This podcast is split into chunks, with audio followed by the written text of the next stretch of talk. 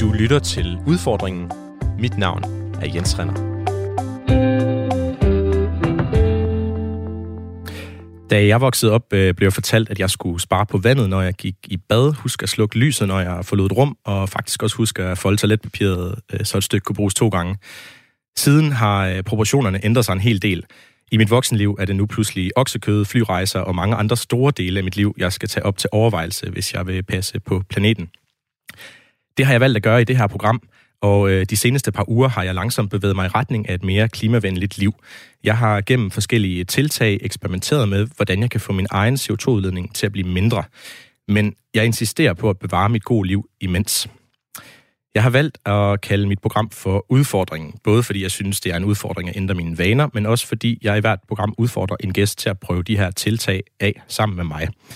I den her uge, der stopper jeg kort op, før jeg kaster mig over flere livsændrende tiltag, for der findes faktisk en hurtig og effektiv måde at fjerne min C O to-udledning på. Det går kort fortalt ud på at betale en virksomhed for at hive mit allerede udledte C O to ud af atmosfæren igen. Jeg synes, det virker nemt og smart at betale mig ud af min udfordring, men jeg har også lidt på fornemmelsen, at det nok er for godt til at være sandt. Men det skal jeg finde ud af i dag. Velkommen til Udfordringen.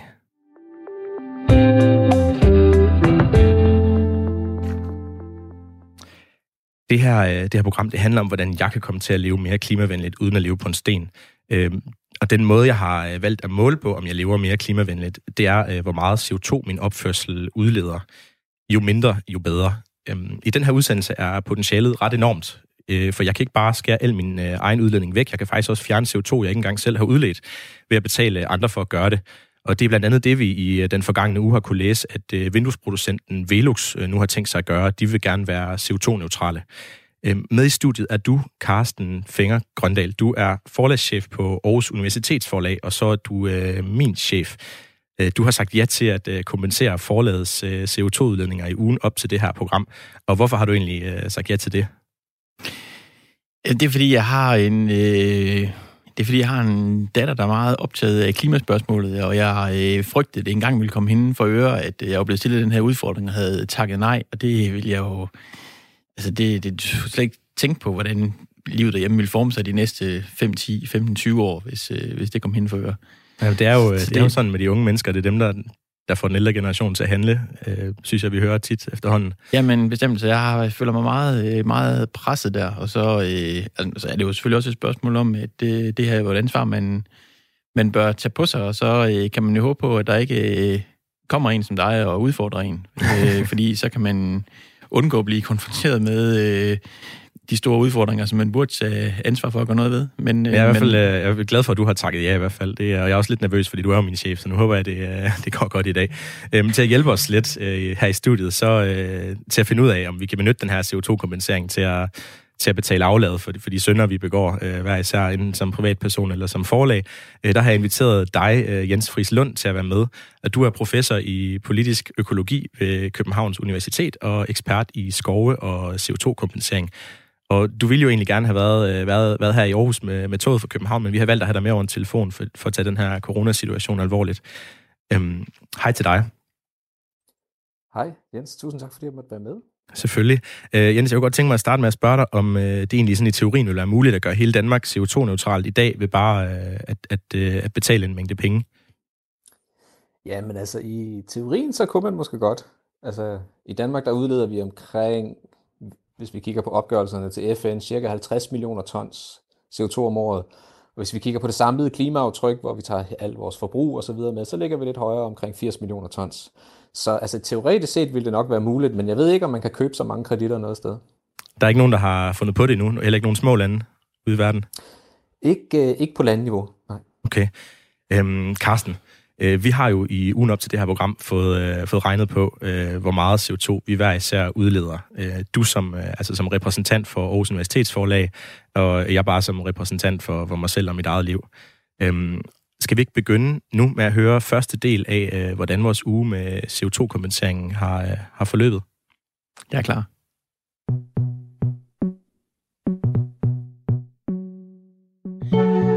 Nå, jamen, nu har vi taget hul på den øh, uge, hvor vi skal kigge på forlagets øh, C O to-aftryk og prøve at gøre et eller andet ved og, øh, og kommentere for det, så vi ikke øh, så vi ikke ødelægger verden. Og øh, jeg har jo altså været under stærkt pres fra min datter Barbara her, må nok sige. Ellers er jeg ikke sikker på, at jeg havde kastet os ud i det her eksperiment, fordi vi ved jo ikke, hvor vi ender henne. Og det kan jo være, at øh, det viser sig, at C O to-aftrykket det er helt forfærdeligt, frygteligt, skræmmende stort. Og det er jo sådan en viden, man, øh, man helst ikke vil gå rundt med i dagligdagen fremover. Men, øh, men nu er jeg jo altså øh, sagt ja, udfordret af Jens her, så må vi jo kigge på det. Og, øh, og jeg har meget lidt idé om, øh, egentlig, hvor, vi, hvor vi ender henne, fordi jeg ved ikke, hvor meget C O to man egentlig udleder, hvor meget vi er med til at ødelægge øh, kloden og øh, spolere klimaet, når man øh, driver et bogforlag. Men det, det ved vi på et tidspunkt. Ja, i en, øh, en uge, hvor man bare skal, øh, skal kompensere, hvad man gør, så kan man vel egentlig være lidt ligeglad, tænker jeg. Øh, nu er jeg i Føtex for at finde, øh, finde frokost, og øh, normalt så tænker jeg lidt over, øh, om der er kød i, for eksempel. Det prøver jeg jo at undgå. Øh, og også egentlig ost fandt jeg ud af, at jeg skulle prøve at skære lidt ned på. Men i den her uge kan jeg jo egentlig bare gøre, hvad jeg vil. Øh, og så betale mig fra det bagefter. Øh, jeg er spændt på, hvor dyrt det bliver, og Øhm, jeg glæder mig til sådan at, at regne lidt på det. Men jeg tænker egentlig, at jeg bare går med en, øh, med en salat, som jeg plejer alligevel her i dag. Bare for, fordi jeg er sådan et vanedyr. Carsten, det er jo lidt som om, vi har to forskellige øh, sådan udgangspunkter her til, for den her uge, kan jeg mærke. Altså, jeg føler mig for første gang i flere uger sådan fri til bare at og, og ikke tænke mere over det her arbejde, jeg har taget på mig, hvor jeg skal... skal tænke over alt, hvad jeg laver. Og du virkede ret nervøs. Hvad frygtede du egentlig mest, tror du? Kan du sætte ord på det? Jamen, øh, men som jeg siger, det der, øh, det der øh, klip lige før, så, øh, så ved vi jo godt, at, øh, at der er en stor klimaproblematik, og at vi alle sammen har et, øh, et ansvar. Men jeg tror, i lighed med så mange andre, så, øh, så har jeg mest lyst til at tale om det sådan ved, ved festlige lejligheder, øh, mere end at øh, påtage mig et ansvar.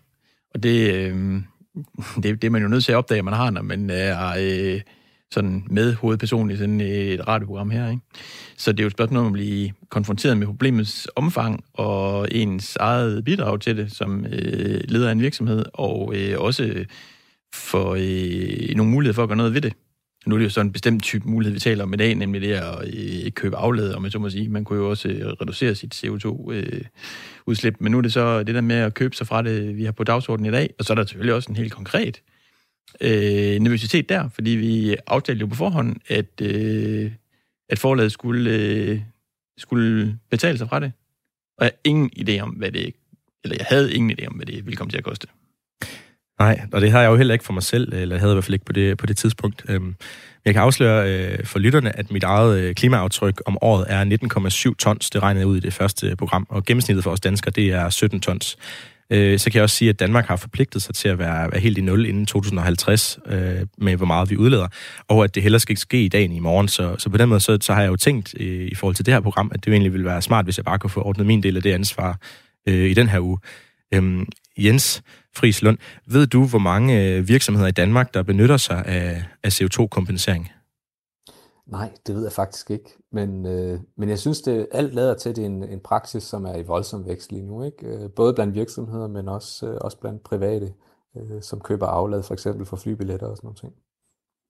Ja, okay.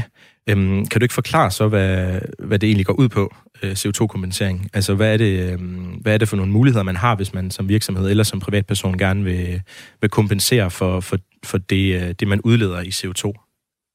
Jo, altså det er jo en bred bane, ikke? Altså man kan sige, sådan i det, i det abstrakte, som du allerede har sagt, Jens, så går det ud på, at man prøver at kompensere udledninger et sted ved at undgå udledninger eller øge optag af C O to øh, et andet sted. Og det klassiske eksempel, det er det her med, at man køber klimaaflad for sin flybillet, og så lover flyselskabet ligesom at sikre, at udledningerne, der er forbundet med ens rejse, de bliver udlignet et eller andet andet sted. Og øh, en mulighed er jo for eksempel, at, at flyselskabet så investerer i, at et gammelt kulkraftværk bliver moderniseret, og så kan det i princippet producere den samme mængde strøm, men med en mindre C O to-udledning. Man har også set en hel del projekter, hvor man øh, giver fattige mennesker i udviklingslandene mulighed for at få mere energieffektive komfurer, så de bruger mindre brænde for at lave mad. Og derimellem skulle der så også spares en, en, en C O to-udledning i princippet. Så er der træplantning, som også er sådan et, et ret klassisk eksempel, eller skovbevarelse, hvor man prøver at sikre, at en skov, der stod for at skulle blive ryddet, alligevel ikke bliver ryddet. Så der er, en, der, er en, der er sådan en bred vifte af muligheder. Der er også investeringer i vindmølleenergi, hvor man så substituerer for for eksempel kulkraft eller andet, og så dermed genererer en C O to-besparelse. Jeg kom til at tænke på, jeg, jeg læste i går i, i nyhederne, at Aalborg Portland øh, nu også skal til at C O to-reducere. Altså det, det, det kan være, at de, de blev inspireret af Velux, det kan også være, at det havde været undervejs lidt længere tid. Øhm, ved du, hvordan de gør det? Nej, faktisk ikke. Jeg så godt nyheden, men jeg har ikke lige fået kigget på, altså, hvordan, de, hvordan de rent praktisk vil gå i gang, om de vil, om de vil reducere inden for deres egen virksomhed, eller om de også er ude på markedet for at købe, købe kreditter. Jeg kunne heller ikke lige finde det sådan umiddelbart, men altså, det kunne jo også være spændende at, at, at finde ud af. Jeg ved også, der er forskel i, i, i prisen på, hvordan, altså når man vælger at kompensere, så, så koster det forskelligt, og, og det, det er også noget, jeg godt lige kunne tænke mig at, at blive lidt klogere på. Altså hvor, hvorfor, hvorfor kan det ikke koste det samme at hive et ton C O to ud af atmosfæren? Jamen det er jo selvfølgelig, fordi man gør det på meget forskellig vis, og man kan sige, at det koster heller ikke det samme at købe en hektar skov i Danmark, som det for eksempel gør i Tanzania, hvor jeg har, har arbejdet i mange år. Jordpriserne er forskellige for eksempel, og de forskellige teknologier, man prøver at investere i for at, at reducere C O to-udledning, vindmøller for eksempel, koster også øh, noget, noget at investere i nogle steder, og måske mindre øh, andre steder, og der er også forskellige priser mellem teknologier. Så det afhænger lidt af, hvad det er for en, en, hvad skal man sige, en model eller en rute, man tager for at prøve at generere den her C O to-besparelse. Okay. Øhm, hvis du lytter med og, og godt kunne tænke dig at stille et spørgsmål til, til Jens Friis Lund om, om dine muligheder for at købe dig til, til C O to-neutralitet øh, eller noget andet, øh, så har du muligheden for at sende en sms til nummeret fjorten fireogtyve. Du skal skrive R fire og lave et øh, mellemrum, og så, øh, så skriv din besked.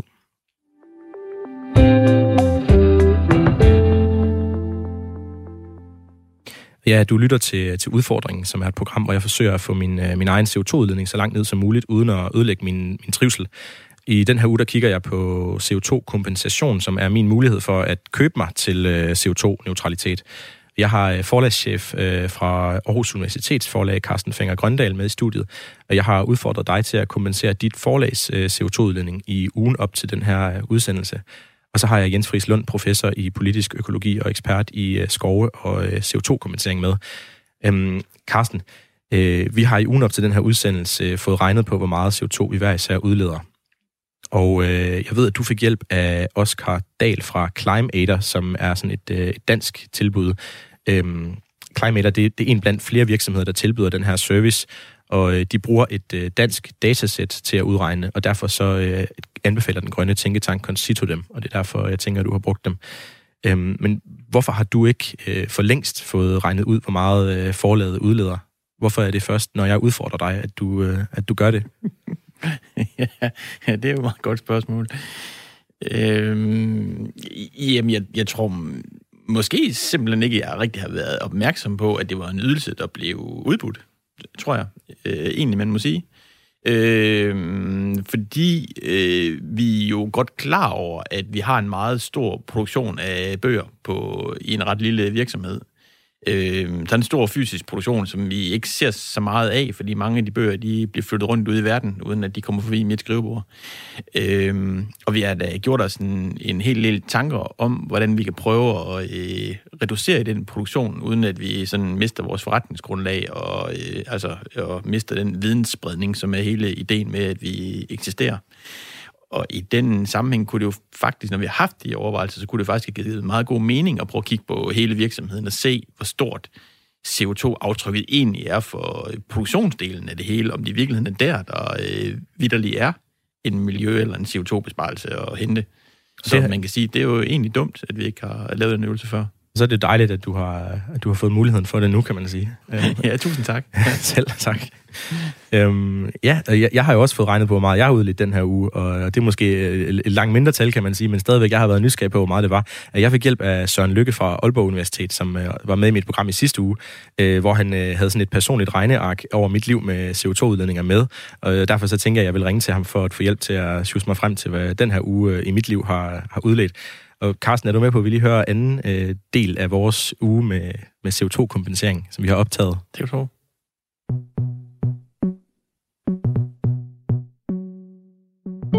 Jeg kan se, at jeg stadig har en frugtordning.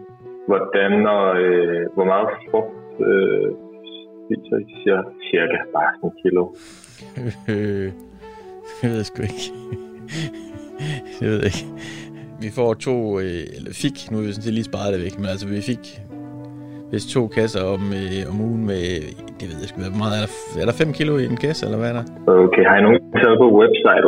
Ved du det? Altså sådan, hvor mange besøgende og sådan noget, I har? Der er øh, omkring tres tusind page views per måned. De her messer, I deltager på, hvad er det for nogle type messer, hvem arrangerer den? Jamen altså, vi er en, en, en del ude af huset, øh, både på nogle sådan, bogmesser rundt omkring, øh, både i Danmark og i øh, udlandet, og deltager på folkemødet og kulturmødet. Og... Okay, simpelthen. Men I, det er ikke noget, I står, I, står I for noget af det selv arrangeret, eller er I ude som besøgende? Nej, vi står ikke for noget sådan... Selv, altså, det, det, det tror jeg ikke rigtig, man kan sige. Vi, vi, vi melder os ind i nogle sammenhæng, hvor der allerede er samlet en masse mennesker. Ja, men det er fornemt. Jamen, øhm, så tror jeg egentlig, vi har vores, øh, vores svar her. Vi lander på en total udledning på fem hundrede og femoghalvfjerds ton C O to. Ja, hallo. Hallo. Hvordan, øh, hvordan gør vi det her? Ja, altså, øh, du har jo regnet ud, hvor meget du...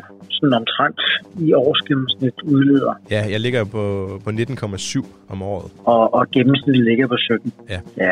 Og der er jo tooghalvtreds uger på et år. Så hvis vi lige dividerer de to tal med hinanden, så har vi øh, på dig tre hundrede og nioghalvfjerds. Men jeg har jo ikke fløjet den her uge. Til gengæld har jeg haft en lidt længere bilkøretur på tre hundrede kilometer øh, i weekenden. Tror du cirka, at det er tre hundrede og firs stadigvæk? Jamen, det vil jeg tro. Altså, det, det skal jo meget med, at den gennemsnitlige borger jo også kører rundt på nogle ture en gang imellem. Ja. Så jeg tænker, det, der skal der skal, der skal finde nogle flere detaljer for at kunne sige det præcist. Men, men, øh, men, men det synes jeg, det er ikke nogen urimelig antagelse. Ja, altså jeg ligger på, på tre hundrede og firs kilo for den her uge, sådan øh, cirka. Og øh, dit forlag, Carsten, ligger på elleve ton. Er du egentlig overrasket over, at, øh, at det så giver fem hundrede og femoghalvfjerds ton i alt? At, at det er det, dit forlag øh, udleder om året? Altså, jeg har simpelthen ikke rigtig noget forhold til de der tal, fordi øh, C O to er jo øh, noget, man aldrig ser. Det er øh, alle steder, men, men, men man ser det ikke. Og øh, det er jo ikke sådan en vægt, man sådan konkret er tynget af en om dop om morgenen, de der mange, mange øh, ton. Så jeg har simpelthen ikke rigtig, jeg kan ikke rigtig forholde mig til. Altså, det er jo, det er jo ligesom... Det er jo ligesom meget, ikke? Altså, hvis det var et blylod, der stod på ens mave, når man vågnede, så ville man jo ikke have det godt, vel? Nej, det kan man, det kan man sige. Øh, altså, jeg, altså, man kan jo sige sådan, i forhold til, at den gennemsnitlige dansker udleder sytten ton, så er det jo en, en hel del gennemsnitlige danskere, de fem hundrede og femoghalvfjerds. Øhm, ja, det kan ja. man bestemt sige. Der, der, der er sådan et eller andet perspektiv på det, ja, hvor man kan sige, at øh, okay, øh, når man går på arbejde på Aarhus Universitetsforlag, så er man ligesom medvirkende til at skabe øh, større C O to-udledning, end man egentlig er i sit liv i øvrigt, som gennemsnit dansker. Altså sådan et perspektiv kan man jo lægge på det. Det synes jeg, det, det synes jeg det er interessant. Hvad siger du, Jens Friis Lund? Er det et, er det et stort C O to-forbrug, som, som forlaget har? Det er jo virkelig et fremragende spørgsmål, og jeg tror ikke, jeg har noget klart svar. Det afhænger jo nok også lidt af, hvor mange ansatte man har, hvor stor en omsætning man har måske. Men måske især kan man sige, at rent, hvad skal man sige, etisk-moralsk i den her situation, kan man sige, det afhænger lidt af, hvad har man gjort for at nedbringe det? Er der noget unødvendigt, der kunne skæres fra, kunne man spørge? Ja, det synes jeg jo er et virkelig godt spørgsmål. Og øh, hertil er svaret jo, øh, ja, det er der. Helt sikkert. Så øh, der fejler vi jo i forhold til den moralske vurdering, som jeg synes er meget relevant. Hvad, hvad vil du umiddelbart sige, man kunne, kunne skære fra? Altså, er det, er det nogen, nogen udgivelser, der sådan ikke behøvede at komme ud, eller er der noget andet? Altså, øh, jeg tænker selvfølgelig mest på julegaver til medarbejderne, og, og frugtordning, og øh, massage, og, og den slags, ikke? øhm, man kunne også skære ned på medarbejdernes eget C O to-forbrug ved at nedsætte lønningerne, er jeg sikker på. Så, så paletten er jo bred. Hvad siger men, du, øh, Jens Friis Lund, du har en kommentar? Ja, men der skal man jo også passe på, fordi hvis man nu ikke giver medarbejderne en frugtkurv, eller hvad det nu er, til julegave, jamen så køber de den måske bare selv. Øh, fordi, hvad kan man sige, om de får frugten fra dig, øh, Carsten, eller om de er gået ned og køber den i Netto, det er sådan set øh, ligegyldigt for klimaet. Så, øh, men man kan jo selvfølgelig tænke over, er der en mulighed at gøre, for at gøre det nemmere for medarbejderne, for eksempel at komme til og fra arbejde uden at bruge deres egen bil, eller kan I undgå at flyve til messer og sådan nogle ting. Det er jo der, hvor man måske kan gøre en forskel. Ja, men altså nu, øh, du kan også godt være, at jeg skulle prøve at svare lidt mere seriøst på spørgsmålet, fordi... Øh, det er da helt sikkert, at der er mange muligheder. Og dem, du nævner, der er, at er der nogen af dem? Øh, Kan vi lære af, af coronakrisen at holde nogle flere møder over Zoom og transportere os, eller Teams, eller øh, hvad Skype, hvad muligheden nu er, øh, og transportere os selv mindre? Det er helt oplagt. Og så tænker jeg, og det er blevet bekræftet af den undersøgelse, der nu er blevet lavet af vores C O to-udslip på forlaget, så tænker jeg bestemt, at der på produktionsdelen er en hel masse at hente. Så Jens, når du spørger mig, om øh, der var nogle, øh, nogle udgivelser, vi simpelthen ikke skulle lave, så vil jeg, øh, så vil jeg selv øh, sige nej. Men altså, det er jo selvfølgelig et kæmpestort moralsk spørgsmål, hvordan vejer man øh, alle mulige forskellige synspunkter øh, op imod hinanden, men jeg mener jo, at de bøger, vi laver på Aarhus Universitetsforlag, er, øh, er vigtige. Så spørgsmålet er, hvilken form de skal have, og hvor meget fysisk produktion, der skal bindes i sådan et, øh, et projekt. Man kan jo også udgive bøger øh, i rent digital form, hvilket også har et C O to-aftryk, har jeg jo lært det den her uge, men dog et mindre end, øh, end de fysiske bøger. Og så kan man være bedre til at øh, styre øh, lager og øh, distribution, sådan at den viden, vi gerne vil distribuere, som vi mener er vigtig, den når ud til folk med et mindre C O to-aftryk, og der er helt sikkert en masse, man kunne arbejde med der. Så, øh, så det mere seriøse svar er, at øh, der er helt sikkert muligheder, og de bliver jo tydeligere, når man får lavet en undersøgelse, hvor det bliver, alle de aktiviteter, der er i sådan et hus, bliver spaltet op og bliver vurderet hver for sig. Nu er det jo ikke, jeg har jo ikke hævet det herind for, for at udskamme din, din bogpraksis. Jeg, så vil jeg hellere snakke med direktøren for Aalborg Portland, eller en, der egentlig øh, virkelig øh, griser. Altså, altså det, var ikke, øh, det var ikke ment på den måde med de bøger, det var mere også lidt i sjov. Yeah. Øhm, jeg kunne godt tænke mig at spørge dig, Jens øh, Friis Lund, hvorfor er øh, C O to-kompensering populært lige nu? Er der, en, er der en grund til det, udover at det er ved at gå op for os alle sammen, at, øh, at vi skal hive noget C O to ud af atmosfæren? Jamen, jeg tror måske, at det er netop det her med, at det er ved at gå op for os, ikke? Altså, vi havde øh, tørken i tyve atten herhjemme, vi har haft klimastrækker, vi havde haft et valg, som stod i klimaets tegn, og så ser vi jo også i nyheders, øh, hvad hedder det, billedet dagligt, ikke? Øh, tørker, storme, øh, brande, osv., ikke? Altså, der er rigtig meget, mange tegn på, at det, det er nu, det sker, ikke? At klimaforandringerne er her og er i bevægelse, og, og hvad skal man sige, eksperterne øh, lægger jo heller ikke fingre imellem og siger, at alle dele af samfundet skal transformeres, for at vi har en chance for at afbøde klima- og biodiversitetskriserne. Og jeg tror, at mange har et ønske om at handle, og det er jo helt forståeligt, men det kan være rigtig svært at handle. Og der er jo nogle udledninger, som det bare er mega svært lige umiddelbart at få bugt med. For eksempel, hvis man nu er en virksomhed, som, som har et behov for en høj rejseaktivitet. Og så kommer kompensation måske ind som en mulighed. Det virker som sådan en, en måde at, at komme om ved problemet. Og hvis der så endda er nogle, hvad skal man sige, nogle kompensationsordninger, som ikke er alt for dyre, jamen, så er det jo helt oplagt at, at, at slå til der. Jeg har også lagt mærke til i mit liv, når jeg for eksempel skal med, med bussen til, til København, altså helt, helt konkret Flixbus, så, så, så når man bestiller billetten, så kan man tjek sådan en lille boks af, og så det koster to kroner ekstra, eller tre kroner, eller i hvert fald ikke særlig meget. Og så bliver rejsen C O to-neutral, øh, skriver de. Altså, er det noget, jeg bør gøre? Er det noget, man bør gøre, øh, det her med at, øh, at betale et par kroner ekstra? Og er rejsen egentlig C O to-neutral så? Ja. Jamen, altså man kan sige, øh, hvis du kører bus, så synes jeg egentlig bare, at du skal, hvad skal man sige, glæde dig over, at du måske har gjort det rette, ikke? Fordi alternativet var måske at tage bilen, eller endnu værre at tage flyet, ikke? Og, og der er en bustur, har et langt lavere C O to-aftryk end, end de andre transportformer der, hvis bussen ellers er nogenlunde fyldt op, ikke? Så, så jeg synes ikke, man skal have dårlig samvittighed, når man tager bussen øh, eller toget. Men jeg kan selvfølgelig sige, at det er jo, det er jo altid fint at klimakompensere. Øh, og jeg kiggede lidt på Flixbus øh, hjemmeside, og, øh, og det ser ud som om, at, at i hvert fald for et par år siden, så deres øh, kompensation, det var sådan nogle af de her komfurer i, i Rwanda øh, i to tusind og atten i hvert fald. Jeg så ikke lige noget mere nyligt. Øhm, og der kan man sige lige præcis med de her komfurer, jamen der er der bare rigtig mange øh, eksempler på, at det måske egentlig ikke genererer øh, den kompensation eller den reelle reduktion i udledninger, som man, som man måske havde regnet med. Så, øh, så, så bliver din rejse C O to-neutral, det, måske ikke, det skal vi måske ikke være helt sikre på. Okay, og det, det udstiller måske den her, øh, altså den her usikkerhed, der er i, i de her projekter, som, som man, øh, man kompenserer igennem. Jeg ved også, at øh, S A S de, de kompenserer nogle af deres flyvninger. Øh, ved du, hvad, hvad, hvad det går til, når man, øh, når man kompenserer gennem S A S? Ja, altså, så vidt jeg kan se, så er det sådan en, de samarbejder med noget, der hedder Natural Capital Partners. Og, og, og Natural Capital Partners har sådan en hel portefølje af projekter, og jeg går ud fra, at S A S ligesom køber sig ind i sådan en portefølje. Og det ser ud til at være en blanding af vindprojekter, træplantning også de her komfurer, vi allerede har været inde på, men også noget med, med hvad hedder det, bevarelse af hvad hedder det, græssede områder og sådan nogle ting, som, som også har mulighed for at binde C O to. Carsten, øh, lige kort, øh, synes du, det giver mening på nuværende tidspunkt at kigge på kompensering for forlaget sådan, øh, efter den her udsendelse? Ja, det tænker jeg da, at, øh, at det, det giver mening, men jeg har da også en, en, øh, en, en stor skepsis over for de der forskellige øh, muligheder for at kommentere, må jeg, må jeg sige. Jeg har fået en sms, og det var angående det her regnestykke i starten. Jens, jeg ved ikke, om du lige kan opklare det måske, at der, der er noget med nogle millioner tons om året, jeg går, og vi udleder sytten millioner tons per, per dansker. Jeg går ud fra, at, at det samlede danske, hvad kan man, de samlede danske udledninger kan regnes på, på forskellige måder. Det er i hvert fald noget, jeg selv har fundet ud af i tidligere udsendelser, afhængig af, om man regner sit eget forbrug med og sådan noget. Altså, det var Ulrik, der, der, der ikke lige forstod regnestykket, eller kunne få det til at hænge sammen, hvis han gangede op. Ja. Kan du ikke lige kort forklare, altså, hvordan man kan jo, regne? Jo, altså så man har F N's system, som er de halvtreds ton, jeg cirka, cirka i dag, det er lidt under halvtreds ton, tror jeg lige pt, som, hvad skal man sige, som er det, vi indrapporterer til F N og indgår i det globale regnskab for, for emissioner. Men der er international transport ikke med, så det vil sige international skibstransport og flytransport til slet ikke med. Så er der en anden måde at allokere emissioner mellem lande.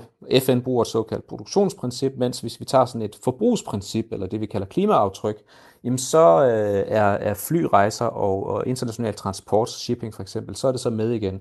Og så er det så, vi lander på, øh, du nævner øh, Jens, sytten ton. Jeg har selv været en del af, øh, været med til at kigge på, på nogle af de her tal, og vi landede lidt lavere. Der er rigtig mange estimater derude, der er forskellige internationale databaser, der er også nogen, der bruger spørgeskemaundersøgelser fra de forskellige lande til at prøve at estimere, hvad er egentlig C O to eller klimaaftrykket af, af ens forbrug. Og det lander sådan lidt forskelligt, og det var derfor, jeg kom ned på firs ton. Det sytten gange vores befolkning, det giver ikke firs, det, der lander vi lidt højere, men de tal, jeg selv har siddet med, er en lille smule lavere. Men jeg tror, det man skal tage med fra de beregninger, det er bare, der er stor usikkerhed, men der er ingen tvivl om, at vores klimaaftryk er langt højere end det, vi indrapporterer til F N. Okay. Det var altså Ulrik, der lige havde, havde et opklarende spørgsmål der. Hvis du også har et spørgsmål til den her udsendelse, så send en sms, øh, for jeg sender den her udsendelse live. Øh, og nummeret det er fjorten fireogtyve. Du skal huske at starte din besked med at skrive R fire, og så lave et øh, mellemrum, og så ellers bare skrive din besked. Må jeg godt øh, stille spørgsmål? Du lytter til Udfordringen. Mit navn er Jens Rønner. Det må du godt, Carsten. Du får ja. et spørgsmål, jeg ja, skulle lige skille på. Det bare, ja. Jeg kan jo så godt lige sende en sms, jo, fordi jeg har fået at vide, at jeg skulle sætte min øh, telefon på... på flytilstand, øh, hvilket jeg synes er dybt problematisk øh, i forhold til den her udsendelse, at det skulle det, men... Øh, Nå, jamen, øh, kom med de spørgsmål. Så. Ja, tak, ja. tak. Nej, jeg skulle bare lige være sikker på, det vi, det vi taler om, altså, det var bare mere opklaring i, i forlængelse af Ulrik der, øh, som har skrevet ind. Altså, vi, vi taler om sytten tons per dansker, ikke? Jo. Og så, øh, når man så regner det ud på nationalt niveau, så får vi sådan en størrelsesorden firs millioner tons for hele den danske befolkning. Det, det er sådan, vi taler, ikke også? Jeg tror, der, der mangler måske lidt nogle millioner før i noget af det, vi snakkede om, og, men, men, men det, det, det er den størrelsesorden, vi taler om. Ja. Hvad siger du, Jens? Er det den størrelsesorden, vi taler om? Ja, det er det. Man kan sige, sytten gange den danske befolkning, så lander vi jo højere end firs. Ja, det er det. det ja. de, de, de tal, som jeg så har været med til at udarbejde, der, der lå vi faktisk nede tættere nede på femten ton, så det er derfor, ja, jeg også kom lidt fint over i det totale estimat.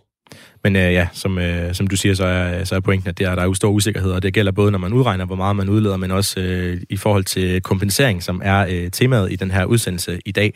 Øh, med mig i studiet har jeg Jens Friis øh, Lund, nej, ikke med i studiet, men med over telefonen. Du er øh, professor i politisk økologi ved Københavns Universitet og ekspert i skove og øh, C O to-kompensering. Og så har jeg med i studiet øh, Carsten Fenger-Grøndahl, som er forlagsdirektør på Aarhus Universitetsforlag og øh, min chef.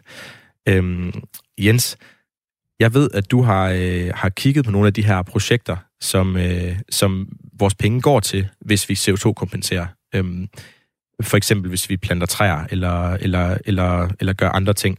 Øh, vil du ikke prøve at fortælle lidt om, øh, hvad, du har, hvad, du, hvad du har kigget på her? Jo, altså man kan sige, jeg har selv besøgt, øh, og så har med kolleger besøgt nogle af de steder, hvor man implementerer sådan nogle skovprojekter, som, som blandt andet går til, til klimaaflad. Og et af de steder, hvor, øh, hvor jeg har været engageret, det var i et projekt i, øh, i Kenya, hvor, øh, og der var det især, hvad skal man sige, det, det problem nogle gange, at når vi investerer i skovprojekter i, i fattige lande, jamen, så kan det tendere til at have en social slagside. Og, og det vi observerede specifikt i det projekt, det var, at, at man, man samarbejdede med nogle store lodsejere øh, om at lave sådan et skovbevaringsprojekt. Og indimellem de her store jordlodder, der boede så øh, nogle, øh, nogle fattige øh, småbønder, som over tid under kolonitiden, men også i efterkolonitiden, ligesom havde mistet retten til jord via nogle processer, som ikke altid måske var særlig fair og, og demokratiske.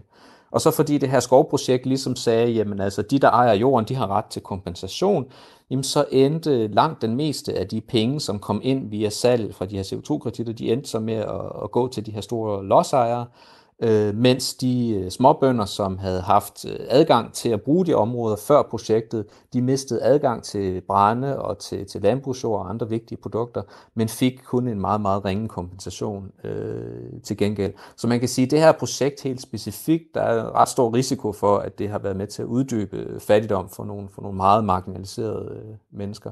Og det er nogle gange lidt der, det, der sker, når vi laver den her slags kompensationsprojekter, hvis vi kigger mod fattige egne.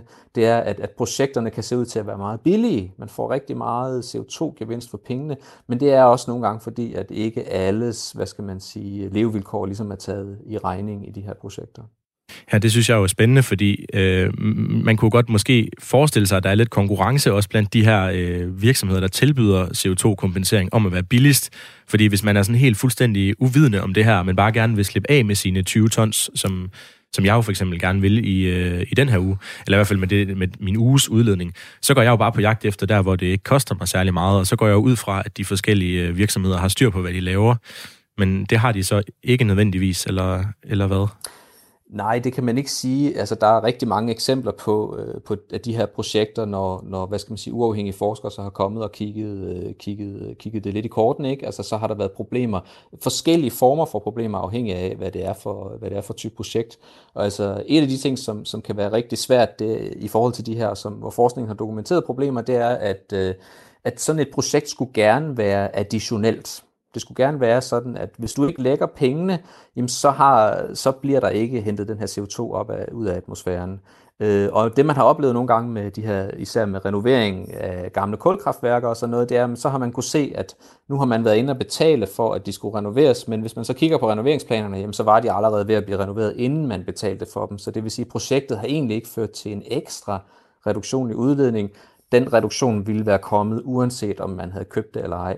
Og så kan man sige, så er der jo ikke sket en reel øh, yderligere reduktion, som kompenserer for, for flyrejsen. Øh, der er også andre eksempler på, på problemer. Øh, hvis der er et problem, som, som man kalder øh, lækage, og det er for eksempel i skov, øh, bevaring af det ret, øh, har man observeret det ret ofte, det er, hvis man tager en skov i I Indonesien, som er under trussel fra at blive, hvad hedder det, ryddet til fordel for oliepalme, øh, produktion, palmeolieproduktion, jamen øh, så palmeolie er et, et, et globalt handlet produkt, og de her firmaer er også internationalt orienteret, så hvis man lukker den skov ned i Indonesien, jamen så flytter firmaet nok bare til Malaysia og rydder øh, en skov der. Og der kan man sige, at på det globale C O to regnskab, så har den isolerede effekt i den ene skov ikke haft nogen effekt, og dermed så kan man sige, så er der ikke rigtig blevet kompenseret. Hvad siger du til det, Carsten? Øh, altså, nu, nu ved jeg ikke, øh, om du har kigget på forskellige måder at kompensere dine, dine synder på i den her uge, men, men det lyder til, at der i hvert fald er nogle, nogle risici ved at gøre det på forskellige ja. måder. Ja, ja, men jeg synes selvfølgelig, det er, det er, det er enormt spændende, og, og det her, det, det Jens fortæller om, det sætter jo bare kød på nogle af de bekymringer, eller den skepsis, øh, man kan have. Og det, jeg tænker om det, det er, at det er den kæmpe store udfordring her, Øh, når nu klimaspørgsmålet er så vigtigt, det er, at øh, alle de her øh, problemer og forbehold og alle den skepsis ikke ender med at gøre en fuldstændig handlingslammet, som man ender med øh, ingenting at gøre. Det, det vil jeg næsten tro, at jeg også skal blive enig med Jens om i den, i den, i den anden ende her. Øh, men, men, altså, men, men, men det er jo det, og jeg, jeg, jeg tænker jo også på, nu hørte vi, at der åbenbart i nogle af de her projekter er sådan en fattigdomsproblematik, men nogle af projekterne måske i virkeligheden øger øh, ulighed og fattigdom i nogle af de her lande, ikke? Og jeg tænker jo også øh, sådan på herfra, øh, du, du startede med, Jens, at sige, kan det, om det her det er for godt til at være sandt. Ikke? Altså, der, der er et, et eller andet, en eller anden skepsis for mig, der handler om, kan det være rigtigt, at hvis man er tilstrækkelig rig, så kan man bare flyve verden rundt hele tiden, og så kan man bare betale sig fra det bagefter, og så kan man have ren samvittighed. Altså, det, det kan jo, der er jo et eller andet sådan helt umiddelbart i det, hvor man tænker, det, det, kan jo ikke, det kan jo ikke være helt rigtigt. Altså, at hvis man bare har penge nok, så kan man bare det hele. Hvad siger du til det, Jens Friis Lund? Kan man, kan man bare øh, i virkeligheden øh, øh, betale sig ud af det? Og, øh, og måske egentlig mere vigtigt, øh, også kunne jeg godt tænke mig, hvis du kunne svare på, er der en, en fingerregel, så vi ikke bliver apatiske og, og, og, og ender med at være lammet? Er der en fingerregel for, hvordan man, hvis man skal kompensere, øh, kan, kan gøre det rigtigt? Ja, men det er der jo. Øh, man kan sige, at øh, sådan helt overordnet set, så de her projekter, der har fokus på, igen, fattige lande, og som har fokus på sådan noget med træer og skov og sådan noget, ikke? De, de, er, de lider generelt set under mange af de her risici. Der er også en risiko, der hedder som permanens eller carbon reversal, og det er simpelthen, at de her skove, de brænder. Og øh, der er jo masser af eksempler på, at det gør de jo øh, nu og her, ikke? Øh, så hvad kan man sige, hvis man et ton C O to, man ikke har udledt, fordi man ikke tog flyveturen, jamen det kommer fra olie, som ligger i undergrunden, som har ligget der i millioner år. Det bliver dernede, ikke? Det brænder ikke lige pludselig. Men skov står på jordoverfladen, og øh, med et forandret klima, jamen så er det jo ikke sikkert, at vi kan stabilisere de skove. Så kan det være, at de brænder eller, eller bliver væltet i storme, og dermed så bliver C O to udledt. Så, øh, så man kan sige, at skov er generelt set, og især i fattige lande, hvor drivers er sådan noget som de her produkter, som bliver handlet internationalt. Det er, det, det er en lidt risikabel form for, for, hvad hedder det, for aflad. Så kan man sige, at du havde selv snakket med Climeworks, og der taler vi jo om en helt anden form for, for hvad skal man sige... Ja, det, det, det, skal vi, øh, det skal vi ind på lige om lidt. Det øhm, ja, det kommer vi nemlig ind på. Men indtil videre kan jeg i hvert fald konstatere, at, at skov er ikke en sikker måde at, at købe aflad på for sine sønner. Jeg har godt tænkt mig, hvis du lytter med til programmet og, og har købt aflad eller køber aflad for, for noget af den udledning, du øh, står for, øh, for eksempel dine flyrejser, som, som Jens han siger her i starten af programmet, det er noget af det mest almindelige, øh, så skriv til mig. Øh, send en sms til nummer fjorten fireogtyve, skriv R fire, lav et mellemrum, og skriv din besked om, øh, hvorfor du øh, tænker, det er en god idé at købe øh, klimaaflad.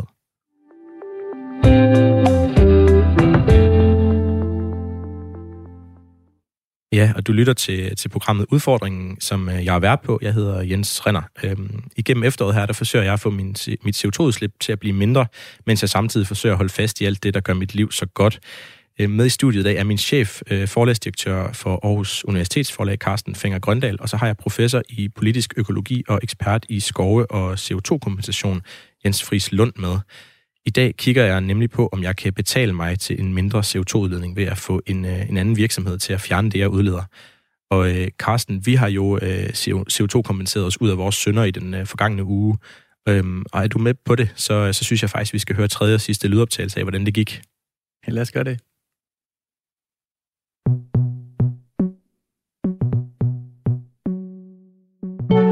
det. Øh, også... Oscar, sådan som jeg har forstået det, så siger du, at øh, forlaget alt i alt, alt inklusiv, øh, sådan som I nu har beregnet det, udleder fem hundrede femoghalvfjerds tons C O to cirka på et år. Det vil sige et eller andet med elleve tons om ugen. Er det ikke rigtigt? Det er, det er helt rigtigt. Og den der, øh, jeg skulle lige sige, at det er den her leg, jeg nu er med i, men det er jo bestemt ikke en leg, det er jo, det er jo absolut alvor. Bare spørg min datter om det. øhm, Den der leg, den går jo ud på, at vi skal øh, kommentere for det i den her, i den her uge. Så hvad, nu står jeg og bliver lidt, bliver lidt nervøs, fordi nu kan du nok fortælle mig, hvad det koster at kommentere for de der elleve tons. Ja, men øh, for, for nu er det ikke så slemt. Der er det lige omkring tretten hundrede kroner. Okay. Det burde jo nok kunne øh, lægges ind i forlagets regnskab for tyve tyve. Med lidt god vilje. En, en, en sjov tanke, at selvom det egentlig er en forholdsvis høj udledning, så... Hvis I tog øh, bare otteogtyve øre ekstra per bog, der bliver produceret eller distribueret, øh, så vil I egentlig have dækket øh, hele jeres udledning. Jeg er på vej ind på Forests Without Frontiers punktum org. Det er en... Øh kompenseringstjeneste, som jeg har læst om i den britiske avis The Guardian. Det er en klimajournalist der, der anbefaler dem. De planter træer i Rumænien, og angiveligt bliver træerne ikke fældet igen. Øhm, jeg kan se her, at der over en tredive års periode bliver regnet med, at ti træer absorberer et halvt ton C O to. Så jeg skal altså plante ti træer i Rumænien for at være på den gode side af de tre hundrede og firs kilo, som jeg har udledt i den her uge. Jeg kan se her, at ti træer koster tyve britiske pund, så det er altså Det er det, det koster mig at være C O to neutral i den her uge, hvis jeg skal plante træer i Rumænien. Så, så vil det altså koste mig omkring et hundrede og tres danske kroner.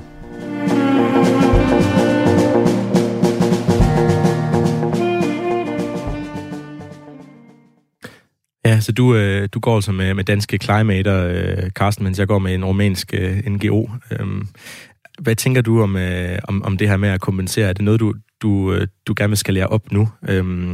Altså, eller, eller skal forlaget i fremtiden udkomme primært med e-bøger og lydbøger? Nej, vi skal ikke udkomme primært med e-bøger og lydbøger og ud fra en ren klimadagsorden. Men øh, jeg tror nok også ud fra det, jeg har hørt øh, vores ekspert Jens fortælle om i dag, så, øh, så er jeg nok mere motiveret for at kigge meget grundigt på, hvordan vi kan begrænse vores øh, C O to udledning. Øh, det er mere motiveret end for, end for at øh, købe mig til øh, kompensation, umiddelbart. Det, det, det tænker jeg også øh, lyder, lyder, lyder nogenlunde fornuftigt. Øh, de her øh, Forests Without Frontiers, har du hørt om dem, Jens? Åh, oh, vi skal lige have dig med her. Hvad siger du? Nej, det har jeg ikke. Øh, man kan sige, Rumænien er jo et interessant sted, fordi der er store problemer med, med kontrol med skovene i Rumænien, øh, lige pt i hvert fald. Så det er, så, så det er, det er ikke sikkert, at de træ ikke bliver fældet igen, som jeg lige har, har plantet her? Øh. Man kan sige helt fundamentalt, så er det aldrig sikkert, at et træ øh, bliver stående, ikke? Og jeg, jeg vil gerne sige lidt mere om det, fordi øh, man skal ikke forstå mig som en, der argumenterer for, at vi ikke skal beskytte skove, og vi ikke skal plante træer. Det skal vi. Det ligger faktisk som en del af planen for, hvordan vi bevarer chancen for at holde den globale opvarmning til to grader. Det er, så skal vi stoppe afskovningen på globalt niveau. Man skal bare, jeg tror, mit argument er bare, at det skal ikke blive en undskyldning for så at fortsætte med at flyve. Øh, fordi der er ikke, en, der er ikke en, en, hvad skal man sige, der er ikke en overensstemmelse mellem de to former for C O to udledning. Hvis du ikke flyver, jamen, så bliver olien i, i undergrunden, men træerne kan vi ikke være sikre på at blive stående. Og så ved jeg også, at, øh, at du har en pointe i forhold til, hvis man vil kompensere, hvor man så gør det henne. For jeg spurgte jo faktisk dig øh, som ekspert, øh, hvor jeg skulle øh, kompensere henne for, for min ugenlige udledning, for at gøre det bedst muligt. Og der, øh, der sagde du til mig, at øh, det bedste, jeg ville, øh, jeg ville kunne gøre, det var at, øh, at gøre det hos det schweiziske firma Climeworks, som du også øh, øh, nævnte lige før. Øh, Climeworks, de planter nemlig ikke træer. Øh, de har tværtimod bygget en øh, futuristisk øh, blæser, øh, tror jeg godt, man kan sige, som suger C O to direkte ud af luften og laver det om til sten, i, øh, som kommer ned i undergrunden. Øhm, problemet, i hvert fald for mig i forhold til Climeworks, det er, det er, det er simpelthen sindssygt dyrt, og, og derfor så ringede jeg til dem for at spørge dem, øh, hvornår jeg øh, kan få råd til at, at, at bruge deres, øh, deres øh, tilbud. Så prøv at høre her, hvad Daniel Eggers, som er deres kommunikationsmedarbejder, hvad han sagde. I believe it is important to know that um, we need to work on different technology, and it's also not an either or, or uh, one thing is better than the other.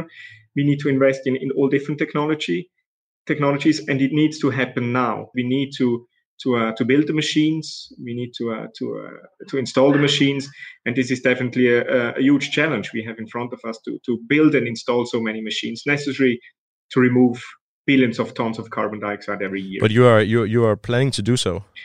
Absolutely, and we also so far do not see any reason why this should not be possible. So there are uh, enough raw materials, there is, will be enough renewable energy, there will be enough space. So we do not have something really limiting our technology to be scaled to such a level. When I was uh, looking into compensating uh, my own behavior, uh, I was talking to my boss because I, I was thinking that maybe my, my, my company could pay uh, pay it for me. And uh, and she actually told me no, no to uh, to use Climeworks. It was, it was just too expensive. So w- when will it be uh, affordable for me to uh, to remove my own, uh, let's say, my own yearly carbon footprint? When will it be possible for me to remove twenty tons every year through Climeworks? I mean, the first machines, we they are handmade in the city center of Zurich. So uh, please find a place which is more expensive to do that. So uh, this also means we have a huge potential for, for cost out. We estimate by that by end of this this decade, until twenty thirty, we will be on a cost level something between one hundred and two hundred Uh, euros per ton carbon dioxide removed from the air, and there I would say we are on a level which is um, which also competitive in the and market. How, how long, uh, how far are you in, the, in these, uh, this uh, progress now? How many machines do you have at the moment? We have around fifteen machines built and put into operations, and we are now installing our next machine, the biggest machine we have built so far, which captures uh, around four thousand tons of carbon dioxide every year. and this will go into operation in a couple of months in, in Iceland, just outside of Reykjavik. Ja, altså det, det Daniel han siger, det er altså, at teknologien den er der, og at den øh, faktisk også godt kan skaleres op, øh, og at det i to tusind og tredive vil koste mig, øh, jeg regnede lige på det, mellem femten og tredive tusind kroner om året at fjerne øh, mine tyve tons øh, C O to hos dem.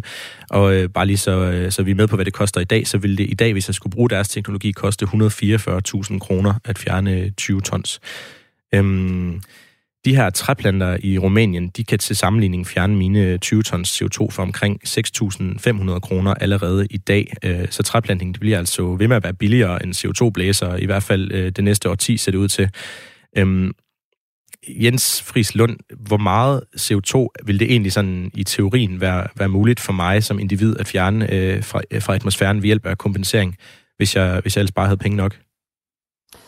Jamen altså, det, det er et svært spørgsmål at svare på, men man kan sige, hvis, hvis vi kigger globalt på det, jamen så selvom at vi får at vide i det her interview, at der, at der ikke lige umiddelbart er nogen grænser, ikke? Jamen, så er der jo stadigvæk grænser. Vi har ikke bare et klimaproblem, men vi har også et problem med, at vi hiver enormt store mængder mineraler op af undergrunden, og det forurener øh, ekstremt meget. Og vi har andre globale miljøproblemer, så man kan sige, at øh, problemet med tankegangen om at kompensere, det er, at så risikerer vi ikke at få taget fat på reduktionsindsatsen og indsatsen med at omlægge vores samfund til noget, der, der reelt er bæredygtigt. Og, øh, og det bliver vanskeligt inden for de her forskellige miljøgrænser, vi har planlagt, både at løse klimakrisen, opretholde et højt forbrug hos de, der i forvejen har det, og lade en større del af den globale middelklasse begynde at flyve osv. osv. og, og ændre fødevaremønstre og sådan noget. Det er meget, meget svært at forestille sig, at alt det kan lade sig gøre på én gang. Så derfor så er det ikke, det er ikke enten eller, det er ikke, det er ikke, hvad skal man sige, det er ikke at flyve op med kompensation, det er at flyve mindre, og så måske endda også kompensere for, for det, man ellers gør. Eller i hvert fald hjælpe til med at, at opskalere de her teknologier ved, ved at finansiere dem. Men det bør ikke tænkes som kompensation, det bør tænkes som et både og. Vi reducerer, og så donerer vi også til, til initiativer som det her, som kan være med til at opskalere teknologier, som er, som er altafgørende for, at vi bevarer chancen for at holde det globale opvarmning på to grader eller under. Så du, du tænker ikke, at det sådan i fremtiden øh, er muligt at, øh, at simpelthen bare hive? Altså det lød jo lidt på Daniel her, som om, at det bare er et spørgsmål om at skille det op. Der, der er simpelthen alt, alt, øh, alt er klart. Altså han lød jo lidt som en, der bare skulle have nogle penge, og så var han klar til at, til at redde os med, med hans teknologi, men det, det, det er ikke rigtigt, eller hvad? Nej, det mener jeg ikke, det er. Fordi hvis du kigger på I P C C's forskellige globale scenarier for, hvordan vi når eller holder to-gradersmålet, jamen så er der indbygget i de scenarier, at vi udruller den her form for teknologi på, på meget, meget, meget stor global skala. Øh, det er allerede indbygget, samtidig med, at vi reducerer udledningerne. Så vi skal faktisk, i stedet for at bruge den her teknologi til at kompensere for vores fortsatte forbrug og udledninger, så skal vi faktisk bruge den her teknologi til at blive netto-negative C O to-ledere på globalt niveau i anden halvdel af det her århundrede. Så man kan sige, at vi har allerede brugt den her teknologi. Vi har allerede, du ved, kørt kreditkortet igennem øh, maskinen og skal tilbagebetale den her C O to-gæld i den anden halvdel af århundredet. Så, så det er ikke, øh, det er ikke flytur med kompensation, det er drop flyveren og hjælp til med at få opskaleret den her nødvendige teknologi. Så i forhold til at kompensere, der vil jeg gerne bare lige øh, holde lidt fast i det. Vil det så være bedre, hvis, altså jeg ved ikke, om du har noget jord, Carsten, eller en, en stor have måske bare, men altså, vil, vil det være bedre, hvis vi gik hjem og bare plantede træer et sted, hvor vi vidste, de ikke ville vil blive fældet eller brændt, og hvor mange skal vi så plante? Nu har jeg plantet ti træer i Rumænien. Altså, hvis jeg planter ti træer i ugen selv, er det så er det en, øh, en god måde at altså, kompensere på i forhold til at betale de her tjenester? Altså, at plante selv, ja, det er da et rigtig fint idé. Der er en professor på Københavns Universitet, der hedder Per Gunnarsen, som, øh, som ligesom lod sin have, han havde en stor have, han lod den vokse op, og over femogtyve år, så tror jeg, han, han estimerede, han er professor i skovøkologi, så han havde nogle studerende ude at måle på karbonindhold i jordbund, og så videre, så videre. Og jeg tror, han estimerede, at i hans have var der blevet bundet en, jeg tror kun, det var en fem til seks tons i jordbunden over de her mange år. Så kan der selvfølgelig være bundet noget i, i træerne også, ikke? Men, men hvis vi nu tager, skalerer lidt op til Danmark som eksempel, ikke? Så har vi snakket om, at i Danmark, der udleder vi omkring øh, de her halvtreds til fireoghalvfems millioner tons i grove træ, altså afhængig af, hvad det er for en måde, vi, vi opgør det på. Og man kan sige, at en hektar skov siger, at man binder måske omkring ti tons øh, om året. Så det vil sige, at vi skulle have fem til otte til ni millioner hektar skov for at kompensere for den samlede danske udledning. Men Danmark er kun fire milliarder hektar. Så man kan sige, der er altså et problem med skalaen her, og det er også derfor, jeg siger, at på globalt niveau, der kan vi ikke gøre bare fortsætte med at forbruge, som vi gør, og så kompensere, fordi så, så løber vi altså ind i plads og, og materialemangel. Okay. Øhm, og så er der jo bare mit eget øh, regnskab øh, i forbindelse med det her program, fordi øh, jeg går jo efter i løbet af efteråret øh, her at øh, reducere min egen øh, C O to-udledning så meget som muligt, og jeg har i løbet af de, de første fem programmer øh, reduceret den fra nitten komma syv ton til seksten komma femogtyve, i hvert fald hvis jeg holder fast i de her øh, gode vaner, som jeg har eksperimenteret med i løbet af udsendelserne. Øhm, hvis du ikke øh, aner, hvad jeg taler om, så kan jeg bare anbefale at høre mine tidligere udsendelser, som du kan finde på radio fire punktum d k, øh, hvor, hvor, jeg, hvor jeg gennemgår de her ting, jeg kan gøre anderledes. Men spørgsmålet for nu, øh, det er jo så, om jeg skal lade de her øh, fem hundrede kilo, som jeg har kompenseret ved at plante træer i Rumænien, om jeg skal tælle dem med i mit regnskab, øh, og, og så på den måde komme ned på under, under femten ton om året, eller om jeg skal holde fast i de her seksten komma femogtyve. Og, og Jens, jeg ved ikke, om, om du vil... Øh, vil have æren af at beslutte det? Altså, jeg synes givet, at der er tale om træplantning i, i Rumænien, som jo ikke, ikke er noget, der i mine ører lyder som en særlig sikker form for kompensation, så synes jeg ikke, du skal, du skal bruge det. Så lader jeg være med det. Så har vi lige et, et minut til måske at tage en, en sms. Det, var, det er fra Torben Andersen i Skive. Han skriver, og det er måske mest til dig, Jens, medmindre du også har noget at byde ind med, Carsten. Han skriver, hvad kan os, der bor, hvor offentlig transport er nærmest ikke eksisterende, gøre for at mindske vores C O to-aftryk? Og her tænker jeg på transport. Ladestationer står så langt fra hinanden, at elbiler ikke er en mulighed. Altså det er jo ikke så... Hvis man ikke kan kompensere, hvad kan man så gøre? Ja, nej, det, og det er, jo, det er jo et dilemma, og det viser, hvor svær den her proces er med, med, om, med grøn omstilling, ikke? Og, og jeg mener, det viser, at vi skal tage, vi skal tage de her bekymringer for folk og, og reelle problemer for folk, der bor i yderkantsområder og har specielle behov, meget alvorligt. Det skal der simpelthen være råd til i et samfund som det danske, at vi også tager hånd om dem, som bliver ramt af, det, af den grønne omstilling, som, som er meget nødvendig. Jens Friis Lund fra Københavns Universitet og Carsten Fenger-Grøndahl fra Aarhus Universitetsforlag. Tak fordi I var med. Selv tak. Selv tak. Hvis, hvis du lytter med og interesserer dig for mit eksperiment, som er at mindske mit C O to-udslip og bevare min, min trivsel, så vil jeg gerne invitere dig med i, i radioen. Specifikt så leder jeg efter en, en deltager, der interesserer sig for tøj og mode og bruger en stor del af sin tid og sine penge på, på tøj. Hvis du har lyst til at eksperimentere sammen med mig, øh, og har en passion for tøj og mode, øh, eller kender en, der har, så skriv til mig på udfordringen bindestreg radio fire punktum d k. Og hvis du så i øvrigt har tips øh, til andre dele af mit liv, som jeg bør eksperimentere med at øh, gøre mere klimavenlig, så skal du endelig også bare skrive til mig. Øhm, jeg har fået øh, nogle henvendelser siden sidste program, og jeg vil især gerne takke Signe Lindstrøm for at hjælpe mig videre i min øh, research på, hvordan man kan bygge og renovere mere bæredygtigt. Det handler mit øh, program om et par øh, uger nemlig om. Men altså, skriv til mig på udfordringen bindestreg radio fire punktum d k, hvis I øh, vil. Du lytter til Radio fire. Ja, og i, i afslutningen af hver udsendelse de sidste par uger, der har jeg øh, motiveret øh, mig selv til at fortsætte det her eksperiment. Og jeg synes, at den bedste motivation efter dagens udsendelse må være, at jeg nu ved, at der ikke er nogen lette løsninger, øh, men at der trods alt er teknik på vej, der i fremtiden måske øh, kan gøre en forskel. Jeg synes, den her udsendelse har lært mig, at kompensering er et usikkert marked, og at priserne varierer enormt meget. Og hvis jeg skal kompensere i fremtiden, så tror jeg, jeg vil gøre det direkte hos firmaer, som for eksempel de her træplanter, eller folk som Climeworks, og måske i virkeligheden støtte den her teknologi hos Climeworks, som må siges at være fremtiden. Her er problemet så bare, at jeg ikke kommer i nærheden af at kunne betale for al den C O to, som jeg udleder, Øh, men så må konklusionen jo bare være, at jeg bliver nødt til at fortsætte med at reducere, tænker jeg. Øhm, og derfor må jeg jo egentlig også fortsætte med det her program. Og øh, ja, øh, så kan jeg med, med god samvittighed støtte nogle kompensationsordninger i ny og næ, hvis jeg for eksempel øh, under mig selv en, øh, en rejse langt væk. Fordi øh, apropos rejser, så handler næste uges øh, udfordringen om mine rejser, og hvordan jeg kan få et langt mere klimavenligt forhold til at rejse. Jeg, jeg elsker at rejse, og jeg skal i den næste uge prøve at planlægge en øh, skiferie sammen med min partner, som vi glæder os til at komme, øh, komme på efter nytår, når jeg har sendt min sidste udsendelse. Øh, jeg er spændt på, om, øh, om det kan lade sig gøre at øh, rejse helt C O to-neutralt, øh, eller så tæt på det som muligt.